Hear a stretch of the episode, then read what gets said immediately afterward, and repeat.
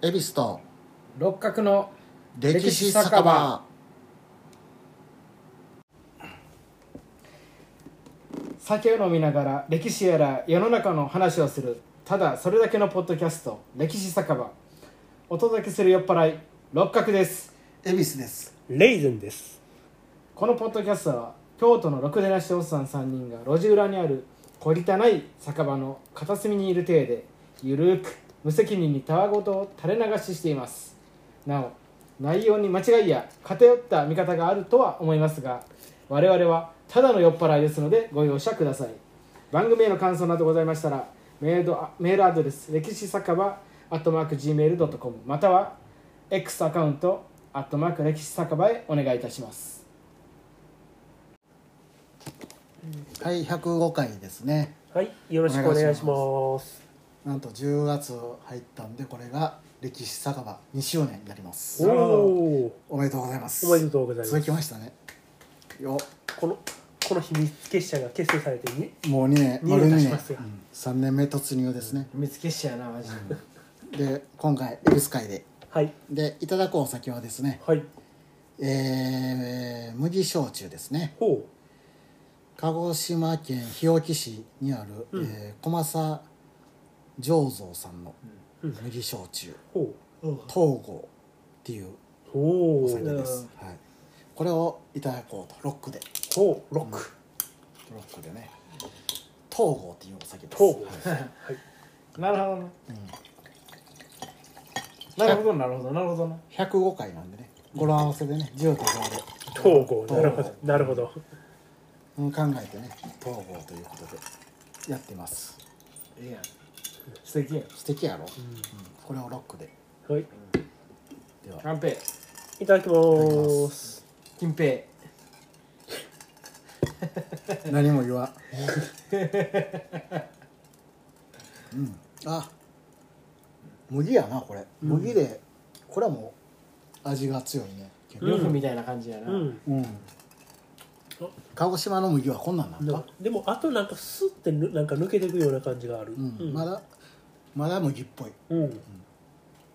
ということでですね今回。うん。このお酒を飲んで何の話をするかというと。はい。うんまあいやバレてへんと思うねんけどな。いやいや。ラベル思いっきり書かれてんねんけど。違う。あのイラストまで。はい、元帥が、うんはい、今回東郷平八郎について。は、はい。い、このお酒ね。枝島平八だったら怒るんやもうたくさんやもうたくさんや。平八のトゥーマッチや名前をイナフ取った人やね。東郷平八郎から取って枝島平八になったし、でこのお酒も横須賀の三笠記念館今回あので買ってきたから。架空の。あえそんあそこで売ってんだよへえ架空の人物かもしれん。東郷平八そこ郎まで言ったら架空かもしれんな。的な部分もあるわな、まあ東郷平八郎はですね有名ですよね。もちろんな、日露戦争の日本海海戦で当時世界最強と謳われたバルチック艦隊をうん。完膚なきまでにうん。叩きのめした人、うん。定時作戦で。うん、定時定時戦そのその時代は別にあんましてへんねんけうん。まあうんそういう話をね、はサレイな島田さんの話でさ、秋山サレイっていう。い、いやもう完全な勝利を収めた偉大な帝徳として、ううんん世界に知れ渡ってる。何もしとらへんねん。まあ大体上のもんですもんねそうそうそう。ノリさんってとかな。結局うん。みこしやからね。まあええわ、偉大な帝徳です、はい。アドミラル統合、うん。あだ名もですね。東洋のネルソ。ンうん。とかね。ああ無口なことから沈黙の帝徳ほう。なんか沈黙の艦隊ってまたあるよねるやん、うん今度映画でも公開されるけど、うん。これ沈黙の帝徳東郷さん、でまあ日露戦争で活躍した大山巌とともにですね陸の大山海の東郷なんていうふうに呼ばれます、へうん。えまあさっきレイゼさん言った東郷譚定時戦法。はいはい。あまりにも有名な戦術ですね、まあこのように国を救った英雄、うん東郷平八郎元帥の生い立ちをね話していこうと思います、はい。ええ。やん。東郷さんはですね甲賀4年12月22日うん。西暦に直すと1848年1月27日。うん。鹿児島県ですね今の。鹿児島城の城下町鍛冶屋町で生まれます、うん。薩摩藩ってこそうです。鍛冶屋町。薩まあ武士。です。武士の子武士ですか。と次元流をやっとったんや。そうですね。今した。らはい。やってます。でお父さんは薩摩藩士の東郷実朝っていう人。でお母さんが益子の四男として生まれます。ほう。その時はあれな成明のところ成明の前かな。うん。まだ。生まれた時はまあまあその辺です、うん。はい。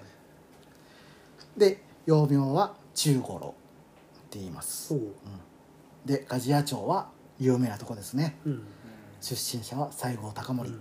嗣道、大山巌はい。黒木為元あの日露戦争第一軍の人うん。司令官。山本権兵衛。ゴンベイさんうん。ももうそうそうたる人物が生まれた土地です。こんな狭い。一つの町内に。え？桐野桐野は違うで。なんかどっかのそうね。なんか川でなんかやっとってうん拾ってきたみたいな。農家農家っていうか、うん、貧しい農家で。ほんでその後に大久保さんも大久保利通も鍛冶屋町に移り住むと。おすごい町やね。ほんまに。そうか西郷大久保、山本権兵衛。権兵衛嗣道大山巌 とんでもねえ 同じマシンにおったら。黒木第一軍の司令官もおんねんそれはちょっとえぐい町やで。逆に言うたらあかんような気がするんだよね。たったこの一つの町内が日本を動かしてんから。すごいよね。この時代。それだけでいけんね。うん。一つのまあでもあんねやろ町か梶山町って。あるよ。うん。うん。城下町で。ちゃんとそういう何ここで生まれましたっていう。行ったことないねんけどな。あうん。あ何帽子を落としたところ帽子を拾ったところみたいな。そこまではないと。思うそこまで三国志的なことはタウンがない帽子持ってたとこそんなんいろいろある。うなぎを取った場所とかうなぎを逃がした場所とか。いろいろできてまうからあんな、うん。でこのお父さん実朝っていう人は真面目で、まあ、常に正しい行いをする人っうん。ていうことで氷奉行とか高奉行っていうのを歴任してまあその仕事ぶりが認められてあの東郷家は価格が下級藩士の下から2番目の小姓組っていうのから一代限りの中級藩士うん。一代小判っていうのにうん。昇格します、おう。なんで平八郎は比較的恵まれた環境で育っていきます、うん。お父ちゃんが地道に頑張って頑張ってみ真面目に。うん、平八郎ね。まあ中幼名中五郎やけどもう平八郎でね。いきますね。わかりやすく。東郷。平八郎、東郷平八違ったっ平八郎です。うん、枝島平八ね。そうけもう分からない。東郷平八うんややこしいな。確かにね、あれ？本田忠勝は？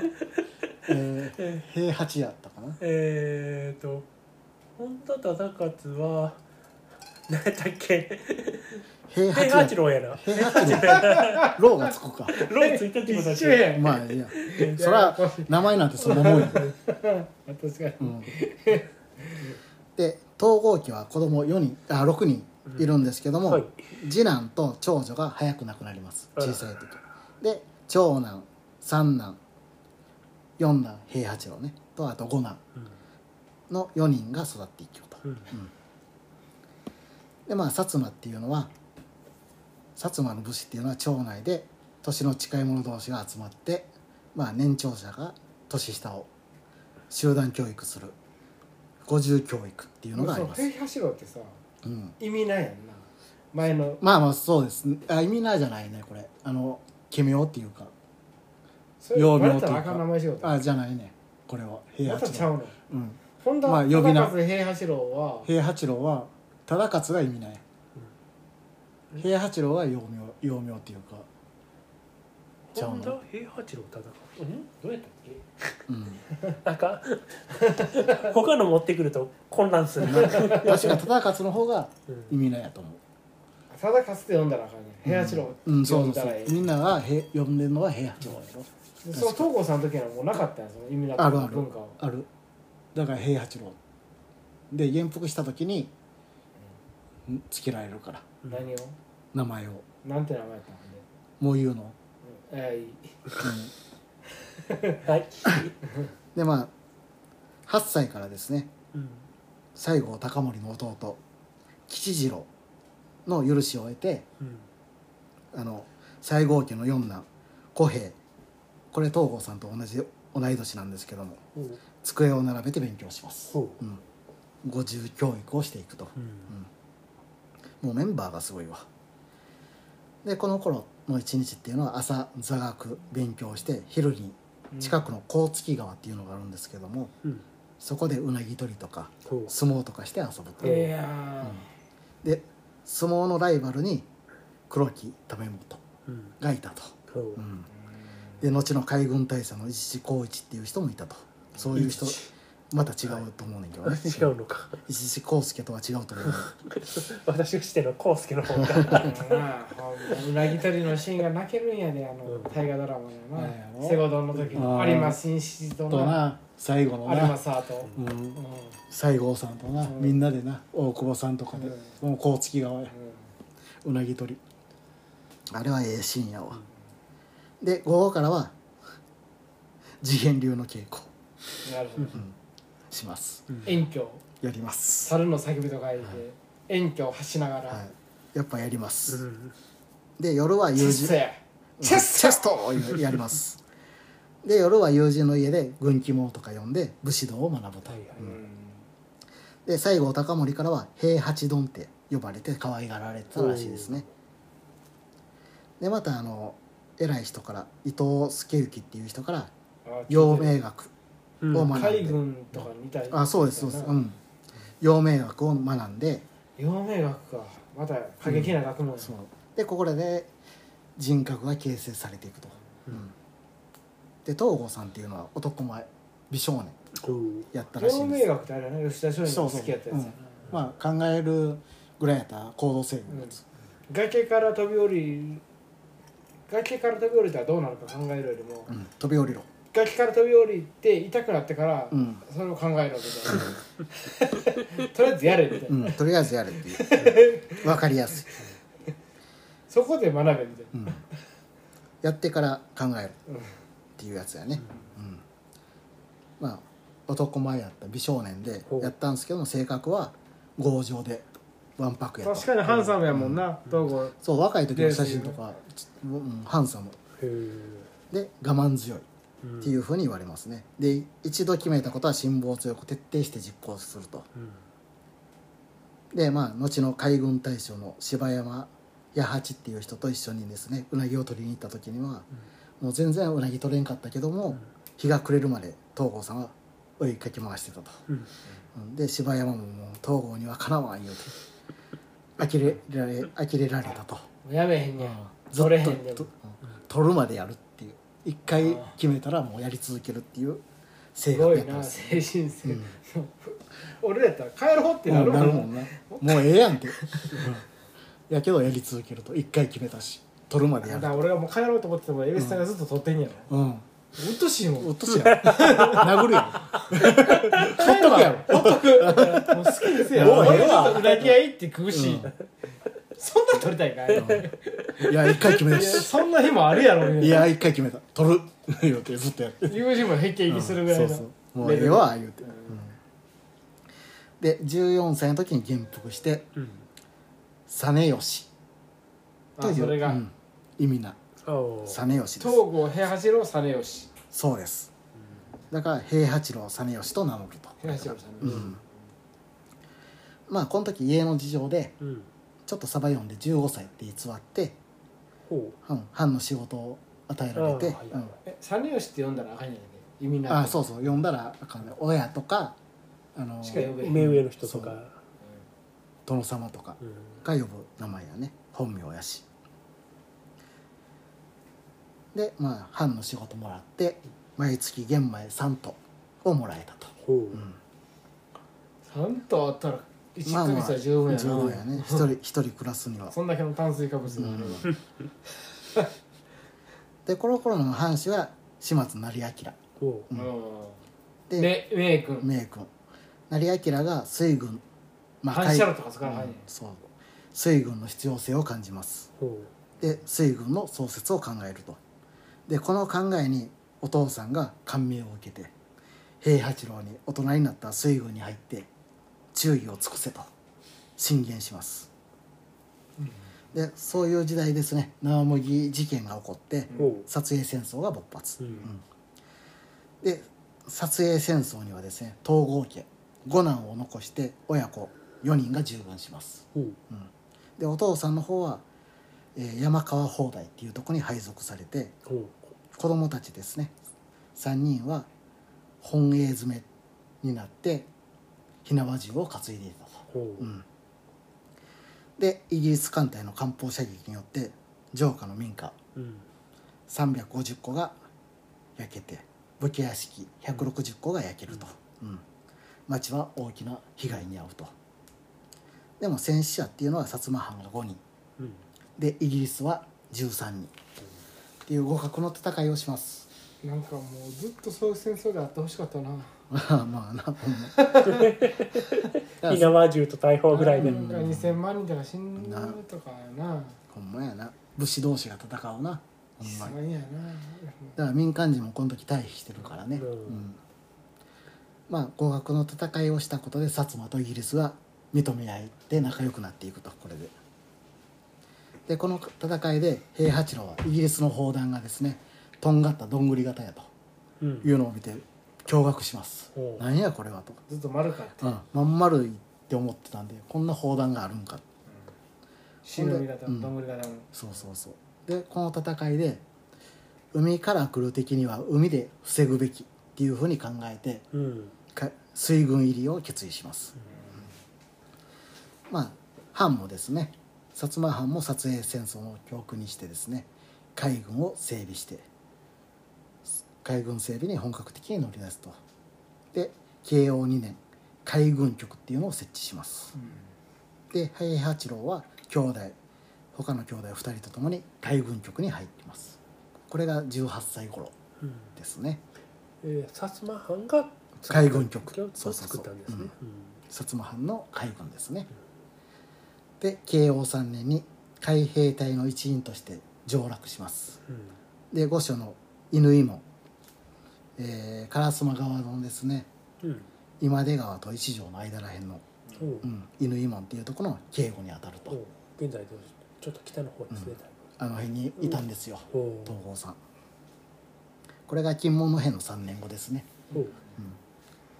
で12月には薩摩藩の軍艦春日っていうのが兵庫に入港します。うん。で慶応4年1月1日東郷はですね春日の乗組員に抜擢されます。うん。まあこの時は鳥羽伏見の戦いの直前ですねほんまに。そうなんや。うん。で兵庫まで行く道は幕府軍によって閉鎖されていると。ああ。なので東郷さんはですねあの船の船頭さんを小銃で落として淀川を下って、うんうん。兵庫港までうん。たどり着くと。で春日に乗ることができたと困ったもんやね。こんな船頭さん落として。で兵庫港はですねうん。榎本武明率いる幕府艦隊が封鎖してます。う。ん。で春日は動くことができひんと、うん。うん。で1月3日鳥羽伏見の戦いが始まって春日の艦長は強行突破して薩摩に帰るっていう決断をします。うん。うん。とりあえず脱出しようとでその時東郷を3番司令官っていうのに任命します。で左舷左側の40金戦場法っていうのの指揮を任せます。でこう強行突破の準備をしてると大阪の方角からですね煙が上がるのが見えてそうしてると幕府艦隊が大阪天保山に向かって出港してうん。封鎖が解かれると。で今やっていうことで春日も出港して兵庫港を抜け出すと。で春日が北海峡を抜けようとした時ですね。うん。幕府艦隊の海洋という軍艦が追撃してきて。おう。うん。日本史上初の近代軍艦同士の海戦。阿波沖海戦っていうのが始まります。へこれ多分榎本武明の回でもやってるね。うん。で船の距離は 2800m ーうんで砲撃が始まります。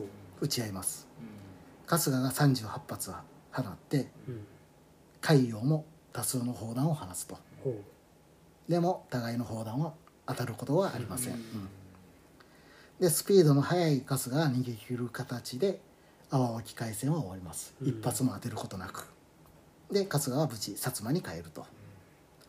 で後にですね東郷は阿波沖海戦のことをいくら撃ってもお互いに当たらん。あんなバカな戦争はあったものかと思い出すたびにおもおかしくなるって言ってたらしいです。ただ打ち合って何にもならない。ただ逃げただけだ、うん。うん。これが東郷の海戦デビューですね、ほうおもろい。うん、でその後戊辰戦争では宮古沖海戦とか函館沖海戦に参加、で戊辰戦争でですね東郷家の長男三男五男も従軍しますで三男は戊辰戦争中会津若松で病死します。亡くなります、で明治になって藩主からですねあ東郷は東京で勉強するように命令されます。で東京行ってこいと。で横浜で英語を学ぶと。その時はもうあの島津の次の人にあれあ兄様に当てな久光の息子。やね、うん、で東郷は見習い士官としてまあ成績優秀で12人のイギリスの海軍兵学校の留学者に抜擢されます、優秀やったみたいです。なるほど「ふ」は言うとか言わへんねねそら。ああ言ってたかもしれない 言ってへんかもしれないそれ言うてたらもう十分かもしれないねこの当時、うん。この時ね東郷は留学者に選んでもらおうと大久保に頼むと。うん。でも大久保から「東郷はおしゃべりだからダメ」って言われてこっから東郷は無口になったって言われてます。うん。ただこれは俗説こんなんはなかったと、うん。うん。うん。うん。うんでその後最後に頼んで留学なんとかお願いします言うて、留学生に選ばれたっていう話はあるんですけども、もう俗説です、うん。そんな話はなかったと、うん。うん。で明治4年3月22歳の頃かな。横浜からイギリスに向かうと。でその船の上では浴衣姿で「チェスト!」って叫んで外国人を驚かしてたと。そういうことをしてた、うん。薩摩の表現もんやった、うん。おかしいやつ。お茶目やろ。おかしいやつが俺思われたやろ。お茶目なことをしてたと。で5月にイギリスに到着してここで初めて蒸気機関車を見ます、であ機関車か。うん。ムカデムシが煙を吐いて歩いてるって言ってうん驚愕したらしいですね、うんなんやこれはと、うんびっくりするよねあんなのが動いてたらでイギリスではまず海軍予備校っていうところに入って、まあ、海軍兵学校入学に備えますうんでもまあその後ですねイギリスの都合で兵学校に入ることが認められず仕方なく商船学校に入学します、うん、なんか定員オーバーやったらしいですね。なんでそんな調整してへんのと思って、商船アキンドの。うん、もう商そうそうアキンドの船の学校に行くと、うん。平八郎海軍の。ための思ってたのに。おもろいな。まあただやっぱイギリスの船っていうことで東洋人は差別に遭うんですね。うん。ね東郷さんは。うん。でも東郷さんはですね。多分負けへんやろよう愚弄する者は骨を砕いてやろう言うて拳を上げてたらしい。で すそうそうやろ。メンタリティー違いすぎるもん。そんなん。でその後負とける気がせえへんもん。その後東郷さんが宮古沖海戦とか実戦に参加してたっていうのが分かってうん。もう一躍ヒーローになると、あほんまにやってる人やこの人はっていうことで認められていくと、骨砕こ言うとるしこいつやばいよやばいやつやから。チェストもるし、テスト行く手つきう、もうん。偉い偉いやつが来たら東洋人やばいなと、うん。で留学中の明治6年に日本では政変が起きてうん。西郷さんがギアしますね、うん。でこの情報は留学生にも伝わって論のあれで。そうそうそう。今すぐ帰国すべしという声が高まります、うん。留学生の間で。でも東郷さんは我々は海軍研究のために国から派遣されてるから全てを学ぶまで帰国はせん言うて、うん。他のものを諭して納得させると。うん。今帰ったらあかんと。素晴らしい。うん。で次に西南戦争の知らせを聞きます。これはもう致し方ない命令が下るまで帰国せんって涙ながらに語ると。で西南戦争では東郷家の三男が従軍して城山で戦死します、まあ。うん、で長男も殺軍として、私学校に入れたんやさなうん、長男も殺軍で。あー私学校。え？三男も、うん、殺軍えあサナも殺軍うん。うん。長男も殺人殺軍うん。東郷家はみんな殺軍うん。私学校。やうん。キルノと運命を共にしたそうや。城山やからね。川路やなかったね川路には使えへんかったんや。あんなやつには。で長男も従軍して明治20年に病死します。だから東郷兄弟はイギリスに留学してた平八郎だけが生き残ることになります、うん。まあだから東郷さんも日本に残ってたら殺軍として従軍してたっていうふうに言ってますね、うん。西郷さんと共に。で明治11年帰国が決まってイギリスで建造して完成した軍艦比叡っていうのに乗って横浜に入港して帰ってきます、でこれで7年間のイギリス留学が終わります。だから7年もいたって。うん。あの激動の時期、でその後もう海軍中尉に任命されて。で海ま軍だいかんか。それでも。うん。まだね若いから。で海軍の優秀な人材が集められます。それが最新鋭の軍艦の扶桑っていうのに集められてそこで切磋琢磨していくと。で東郷はイギリスイギリス帰りで自己流の号令をしてたと。日本の号令を知らんかったと、うん、で他の士官から意地悪るされるんですね。何やあいつはと。イギリス帰りで、変な言い方しちゃううん。アボルタージュとか言えばうんなんか言うよってと、うん、雪原攻撃とか知らんし。でも東郷はもうそんなん気に留めずうん。毅然と任務を遂行して自己流を貫きますと。だからもうそんなん見てると東郷に意地悪する者もいなくなっていくと、うん。知らないわうん。諦めたうん、ただね。あのうなぎのうなぎ理論と一緒や。そうそうそう。ずっと貫き通すただ一人それを認めへんやつがおると。誰や？4歳年下の山本権兵衛。ええ少尉。この時ね、そんなの出てくんうん。や、これあこのと東郷ムカつくなとこんなアホ。4歳年上やけど。こああいうボンベみたいな頭切れる人に言いましたら、こういう薩摩のこういうのはな、めちゃめちゃバカに見えると思う、同じ薩摩やけどな。あそうか。同じ鍛冶屋町出身やけでもどななんか切れ切れもんや多分。海軍軍令部長みたいなな人やから、山本権兵衛はあのドイツ帰りなんで、イギリス帰りとドイツ帰りの戦いですわ、あそうかそうかで山本は東郷にですね縄ばしごの上り下り競争しようと。ちょっとこれで決着つけようや、うん。山本権兵衛は言います。えで、まあ、分かったと。東郷も勝負を受けてやったら東郷ボロ負け、うん。山本が勝つと。うん。え俊敏そうやもんな顔が出しからしてな、ボンベのそれは勝てると踏んだからまあまあ持ちかけたっていうのはあれやるけど。ただ東郷はね途中でズボンが破れたと、登ってる途中で、うんだから負けたんやと。え負けたというかだからちょっと勝負になってへんなと。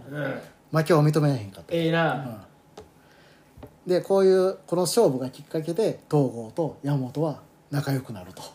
あだからうん。男塾っぽい一軍の勝負のなたるもの。そこが素晴らしいよね、ただ負けたじゃなくてそう負けたとしてもズボンがおかしかったとか言える途中で破けても。ところが偉いよな。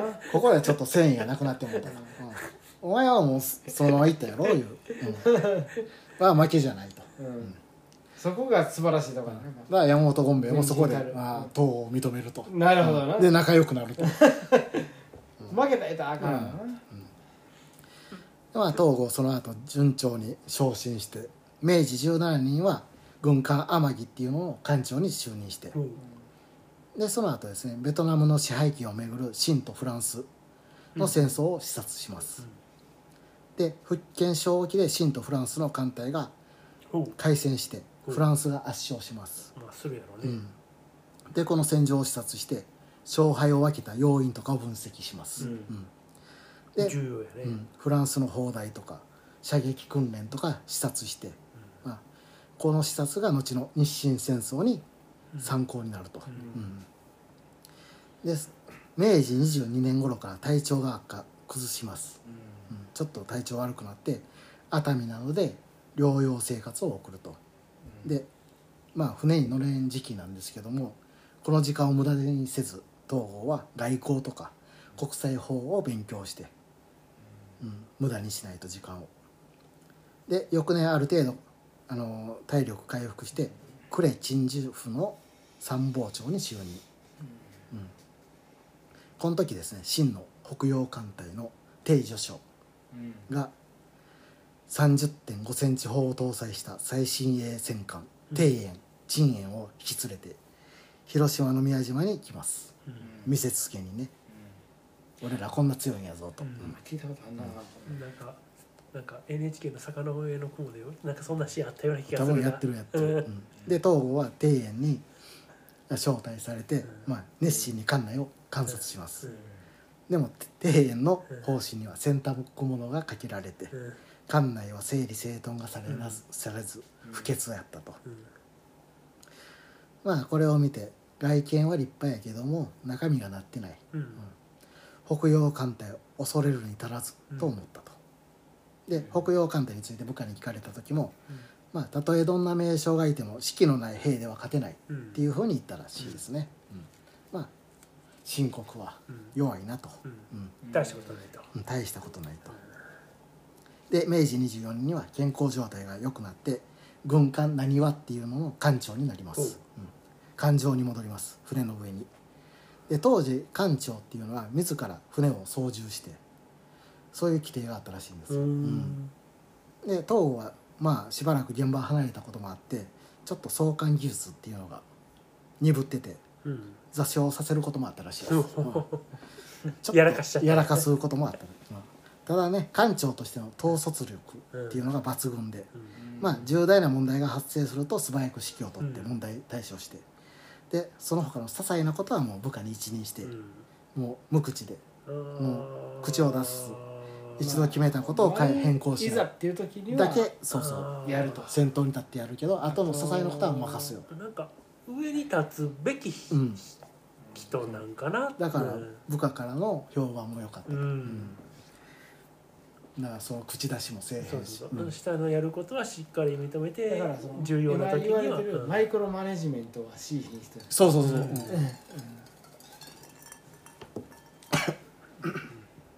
そうです。だからトップに立つ人間やね。ううん。ん、喉に詰まった。ね。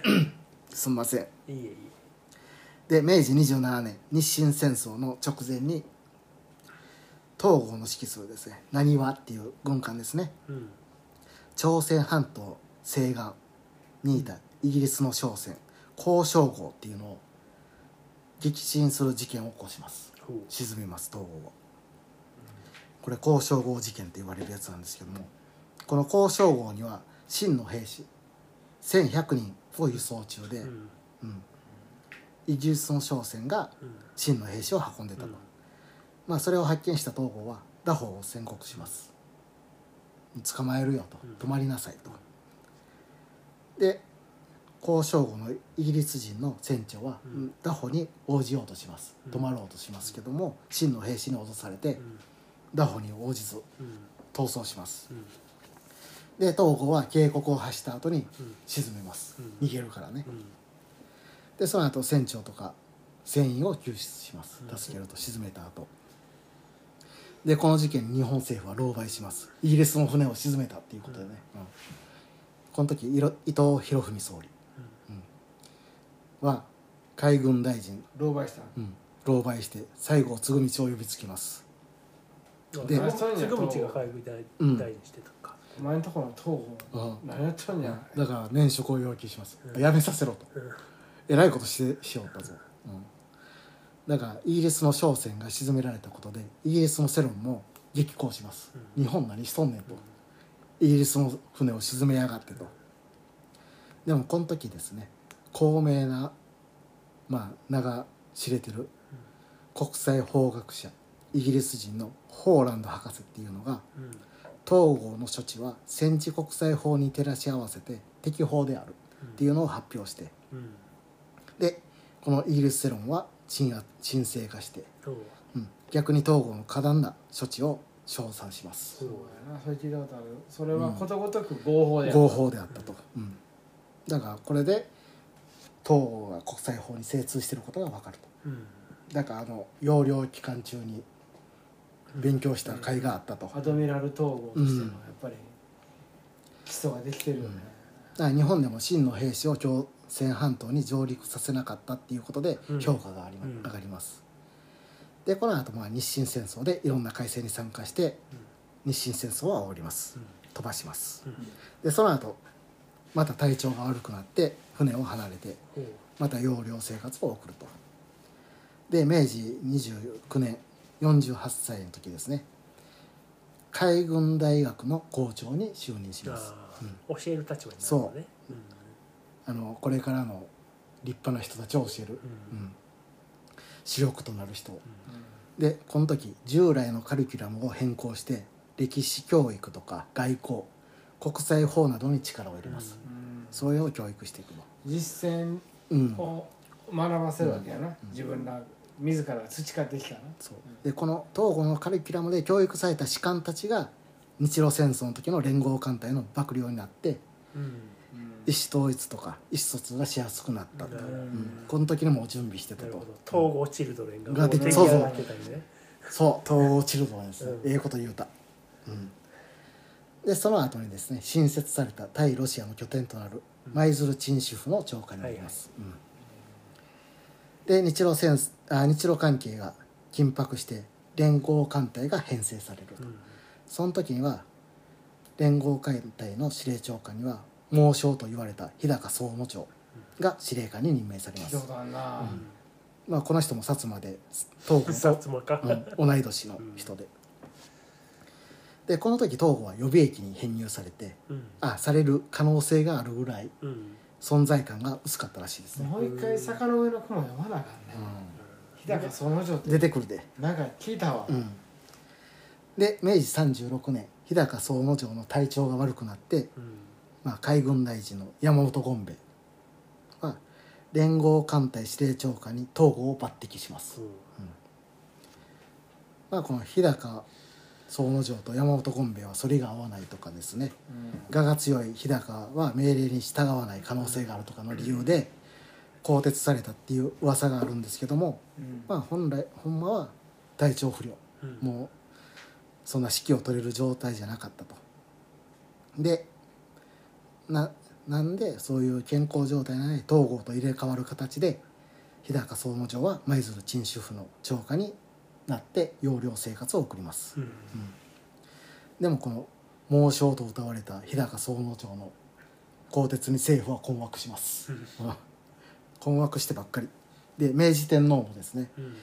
山本権兵衛に対してなぜ日高から東郷に変えたのかっていう質問をします、なんかそうめっちゃ覚えてるわ、そう。あったな。だからこれで山本は東郷は運のいい男です。っていうことではいはい。はいまあも山本権兵衛もともと日露戦争ではもう東郷を司令官にしようというふうに決めてたらしいですね、ううん。ん。この人やったらやってくれると。だから一度決めたら必ずやりやり遂げる生活とか交渉後事件の対応力とか、まあ、国際法に精通してるとかいろんな理由があって東郷にしたと。で日露戦争では当時世界最強のバルチック艦隊を統合ターンで壊滅させてうん。世界から称賛されると、うん。これも飛ばします。うん。で特にロシアから圧力を受けてたオスマン帝国はいはい。では国民的英雄になってそうねうん、子供に東郷と名付ける親がいたと、ううん。それぐらい東郷さんは英雄になるとトルコでも、どういう意味、えだからロシアをやっつけた英雄やん東郷さん。だから子供の名前にあ東郷トルコとロシアはそうそう。南下政策でそうそう。そうバトってたうん。ほんでそんな大国ロシアをあんなちっちゃい日本のそれはもう黄色人種の、ううん。バルチック艦隊やっつけたオスマントルコ。オスマン帝国、うんオスマントルのコ、末期やねもう。そう末期。ヨーロッパがガンガンやられてる時、うんまあそれのね、えーその、まあ、白人あそうだ。対白人ビスマルクがっていう時代だうん。ビスマルクがなんかうまいこと調整してうん。みんなで食い合おうかどうしようかいうやってる時やね。その時に、まあロね統合うん。東郷がロシアをやっつけた、ですごいや供に統合っていうあやかってな統合って名付けようってなって。アドミラル統合うん。な統合ビールもあるしあれねやったっけ？なんとか海戦よりもすごいって言われたよな。トラファルガー海戦そうそうあートラファルガー。うん。それがネルソンうん。イ以上ギリスののまあ同じ同列っていう感じかな、うん。イギリスにしたら、うん、で日本でもあの旧国の英雄として国を救った英雄として神様のように崇められていくと。でその戦争終わって帰国した東郷は幕臣の小栗忠政の遺族を訪れて、うん日本海海戦で勝てたのはうん。小栗忠政が建造した横須賀造船所があったおかげっていうふうに、まあ、小栗忠政の功績をたたえて名誉を回復します、うん。うん。こうやってつながりもあると、ううん。んあの霊殿三回でね。そうそうそう。で日露戦争後はやっぱり英雄は英雄を知るんそう分かってんですよ。だからあれ作ったことによりその、うん海軍力が高まって、海軍力高まったっていうのがあったっていうまあ考えやったんやけど、見聞があるっていうので日露戦争後は海軍軍令部の部長とか東宮語学文書の総裁というのを歴任します。うん。でこの時昭和天皇の教育に関わるんですけどもほう後にですね昭和天皇は東郷について聞かれて、何の印象もないって答えます。あそう。東郷そうそう全然印象になかったらしいです、乃木乃木さんはもうむちゃくちゃあったけど、うん。うん。で明治44年うん。イギリスのジョージ5世の戴冠式に出席する東伏見宮頼仁親王の随行員として乃木マ助と共に出席します東郷さんと乃木さんがす一緒にイギリスへ、うん、戴冠式に行くと。キングジョージ5世。そう。おこえこれみたいな。エリザベス女王のお父さんってこえもっと前やから。ーうん。ともっとか。もうちょい前じゃうどうなんやろ。まあ明治おじいちゃん。44年おじいちゃんかな？ぐらいかな。んどうやろうね。ジョージ五世って。うん。エリザベス女王90あでもエリザベス女王は昭和天皇の時に大あのえ昭和天皇の前やったか。あーどんぐらいやろうね。大正時代だからそうか。お父さんかもしれん。うん。うん。戴冠式にうん。乃木伏見宮にそう東伏見宮乃木将軍とと東郷元帥うん。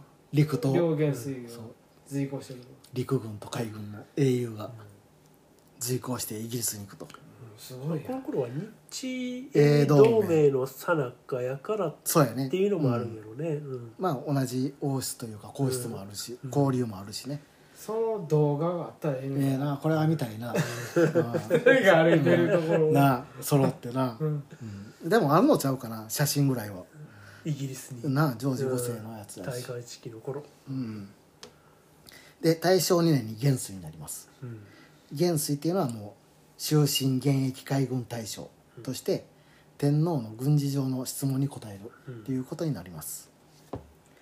で東郷の情報収集を担ってた人が国家社会主義者とか予備役軍人からの情報を集めてたんでうん。そっから聞いてたんでまあその報告をもとに研究してたんで東郷の意見は偏ることになると。うん。社会主義者の。国家社会主義者、うん、まあなんか国粋主義者というか、うん。うんそういう人とか元軍人とか。で第一次世界大戦の後はですね世界は軍縮の流れになって、うん。大正11年ワシントン軍縮条約が締結されて日本の主力艦保有量が対英米6割に制限されると、まあこれに東郷はですね航空機とか潜水艦などの新しい戦力補助戦力とかを増強して、うんまあ、演習とかしてうん。粘度を高めたらうん。対抗できるとうん。いうふうに考えてます、うん。まあええやろとこの時は。で昭和2年のジュネーブ海軍軍縮会議で補助官の制限が話し合われると。うん。でこれに東郷はですね日本の主張が通らなければ会議から抜けるべきうん。っていう強硬な考え方を示します。うーん。で昭和5年ロンドン軍縮海軍軍縮会議でうん東郷をはじめあの。艦隊派強硬派ね。うん。は補助艦保有量を対米英7割を激激烈に主張して政府を悩ませると、うん。うん。まあこれ軍縮会議の会でやってますね、うん。でもう東郷は補助艦保有量対米英7割を維持しなかったら海軍は抑止力として意味がなくなるっうん。ていうふうに考えてます、うん。ないほなくてもあっても一緒やといやなかったら。7割いなかったら、うん抑止力にならへんと。意味ないと。だからねだからそれを保持できへんかったら、うんないのも一緒そうそうそう。ないないと一緒っていうことやね。だから条約は対米6.975割でまとまってまあ艦隊派の主張は通らなかったと。7割維持できなかったと。で艦隊派も神様のように扱っ扱いになってた東郷の後ろ盾に強硬な姿勢をとって、まあ、この後政治家が統水権甲板問題を持ち出してうん。政治的混乱がおさおさちえ間口おさちーっとあのあのあの人鳩山一郎とか。統水権甲板問題って、うん。鳩山一郎と犬飼剛やか。何やらお察し内閣って。ああ浜口大幸やった。浜口浜口内閣やったかな。うん。やったとこかなその辺もやったね。うん。暗殺された日本の総理で、で混乱。だから艦隊派も東郷さんを持ち出してもう神様級やからね、うん。あの人が言うたらもう誰も従うしかないっていうことになってるんで強硬になっていくと。一種弊害になってそうそうそう。だから東郷に表立って逆らう人がいいひんかったと、うん。すごすぎて。やばいなその軍神っぷりが。軍神っぷりが。ちょっと負に作用して帰るんって？うん。乃木さんももうねうん。巡視してるし、うん。そう野木さんだから変な話ええとこで死んだんやんまかあなまあまあそういうことやな。うん。何？うん。明治とともに死んだって東郷さんは昭和まで生きて、うん。あ昭和までは生きてあ昭和まで生きて。昭和二年って言ってそうそう昭和まで生きて、うん、ただね東郷はですねアメリカの国力をよく知ってたんで、めっちゃ長生きじゃな。い、うん、うん。アメリカと戦争すれば江戸国は時代に生滅ぶ。まれてんやろ、うんそうそうそう。昭和2年とか。昭和5年やね今、これうん、まあアメリカと戦争したら国は滅ぶって言うて、もうアメリカとの戦争だけはもう強く反対してたと、うん。あんなところ戦ったらあかんと。だからこの頃海海軍の懸案事項で陛下まあ大砲とか撃つ人ねうん。と機関科、まあ、エンジンとか管理する人ね、処遇格差がの問題があったと、なるほど。うん。陛下の方が偉かったと、うん。それを是正しようと東郷に相談するんですね海軍の人は、でも東郷は鎌田家どもがまだそんなことを言ってるのか言うて激怒して、うん、この問題はもう海軍の内部対立としてうん。残り続けて、うん。もう第二次世界大戦の終戦直前までうん改善されることはなかったと、ここまで影響してると。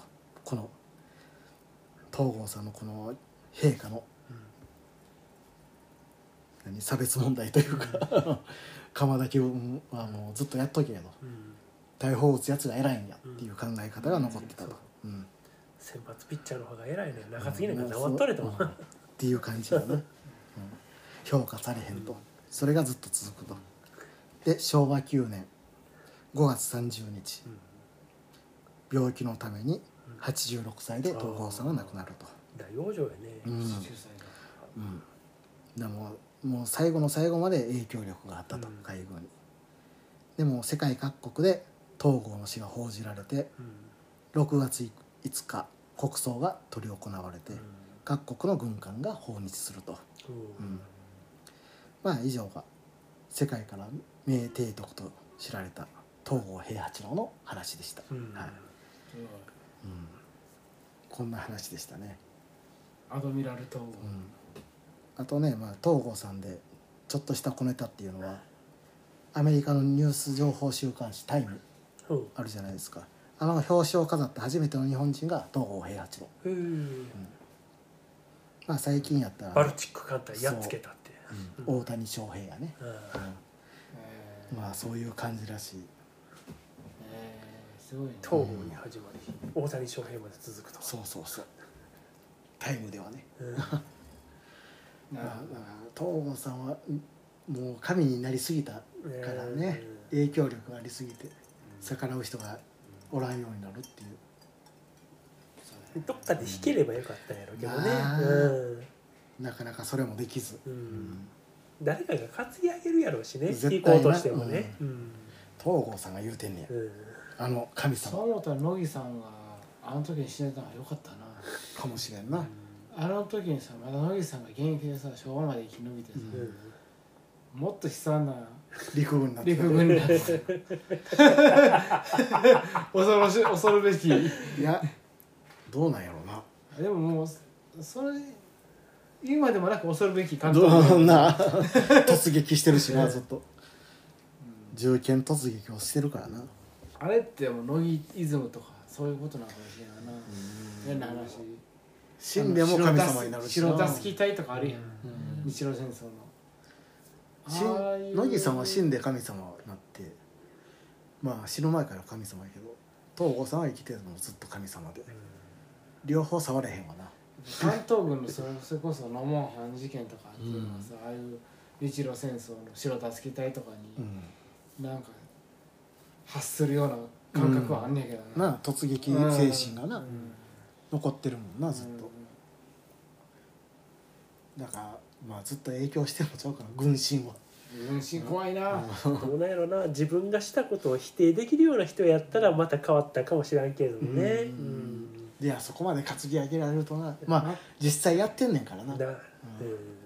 国を救ってるからな。東郷さんって何もしてへんかもしれんもんな。まあだから作戦立案ってさだから言うてるやん。うん。な大きいことはうん。自分が決断してあとはもう部下に任せっきりやと。うん。口を出さへんと。そうそううん。それが人物ってことか、それを納得させる許容量を持ってるっていうのがすごいんよな、あまさしく、まあやってるからなそれは実績があるから。簡単に言うと秋山実之の方が偉いやんでも実之ではやっぱりまとめられへんかった。そうそうのまとめられへんし。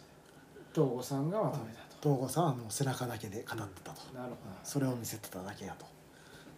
沈黙の提督やから。どなるほどすごい、まあなあ。すごい人なんやわ、バルチック艦隊を倒したっていうのは事実やから、まあね。うん。トップとして、いくらヘロヘロでこっちはうん。準備万端やったとしてうもん、あの話をもうちょっとやってや何の話？靴厚立てが書いてた話。あのバルチック艦隊を倒す時の統合ターン終わって、うん。うん、あとその甲板びしょびしょになってたけど、ん、東郷さんが去った後その靴跡靴の形だけが乾いてあったと。うん砲弾が飛ぶ中一歩も動かず、っていう話が作り話がある作り話作り話それは濡れるやろ。靴底ペターってなってるわけないねんか。らあ作り話。そんなひっついてへんし。だって司馬遼太郎に書いてあったねあの東郷の靴厚立てが乾いてたいう。うんそうそうそう。その方がかっこいいね、環境に一本も動かず。そうそうそうおいはここでよか言うて砲弾飛び交う中下がってください言われてもな、ずっと立って。言うのはせへんかっだから横須賀にある三笠にもちゃんとその足跡って足跡じゃないとここに東郷さん立ってました。ここに秋山実之いましたっていうああ。三笠の上にへえ。プレートがあるからな。う、たえいいよ、ー、すごいね。うん、三笠はいいよ。テンション上がるよ。のこれかって思うまあこんな感じではいありがとうございました。ありがとうございました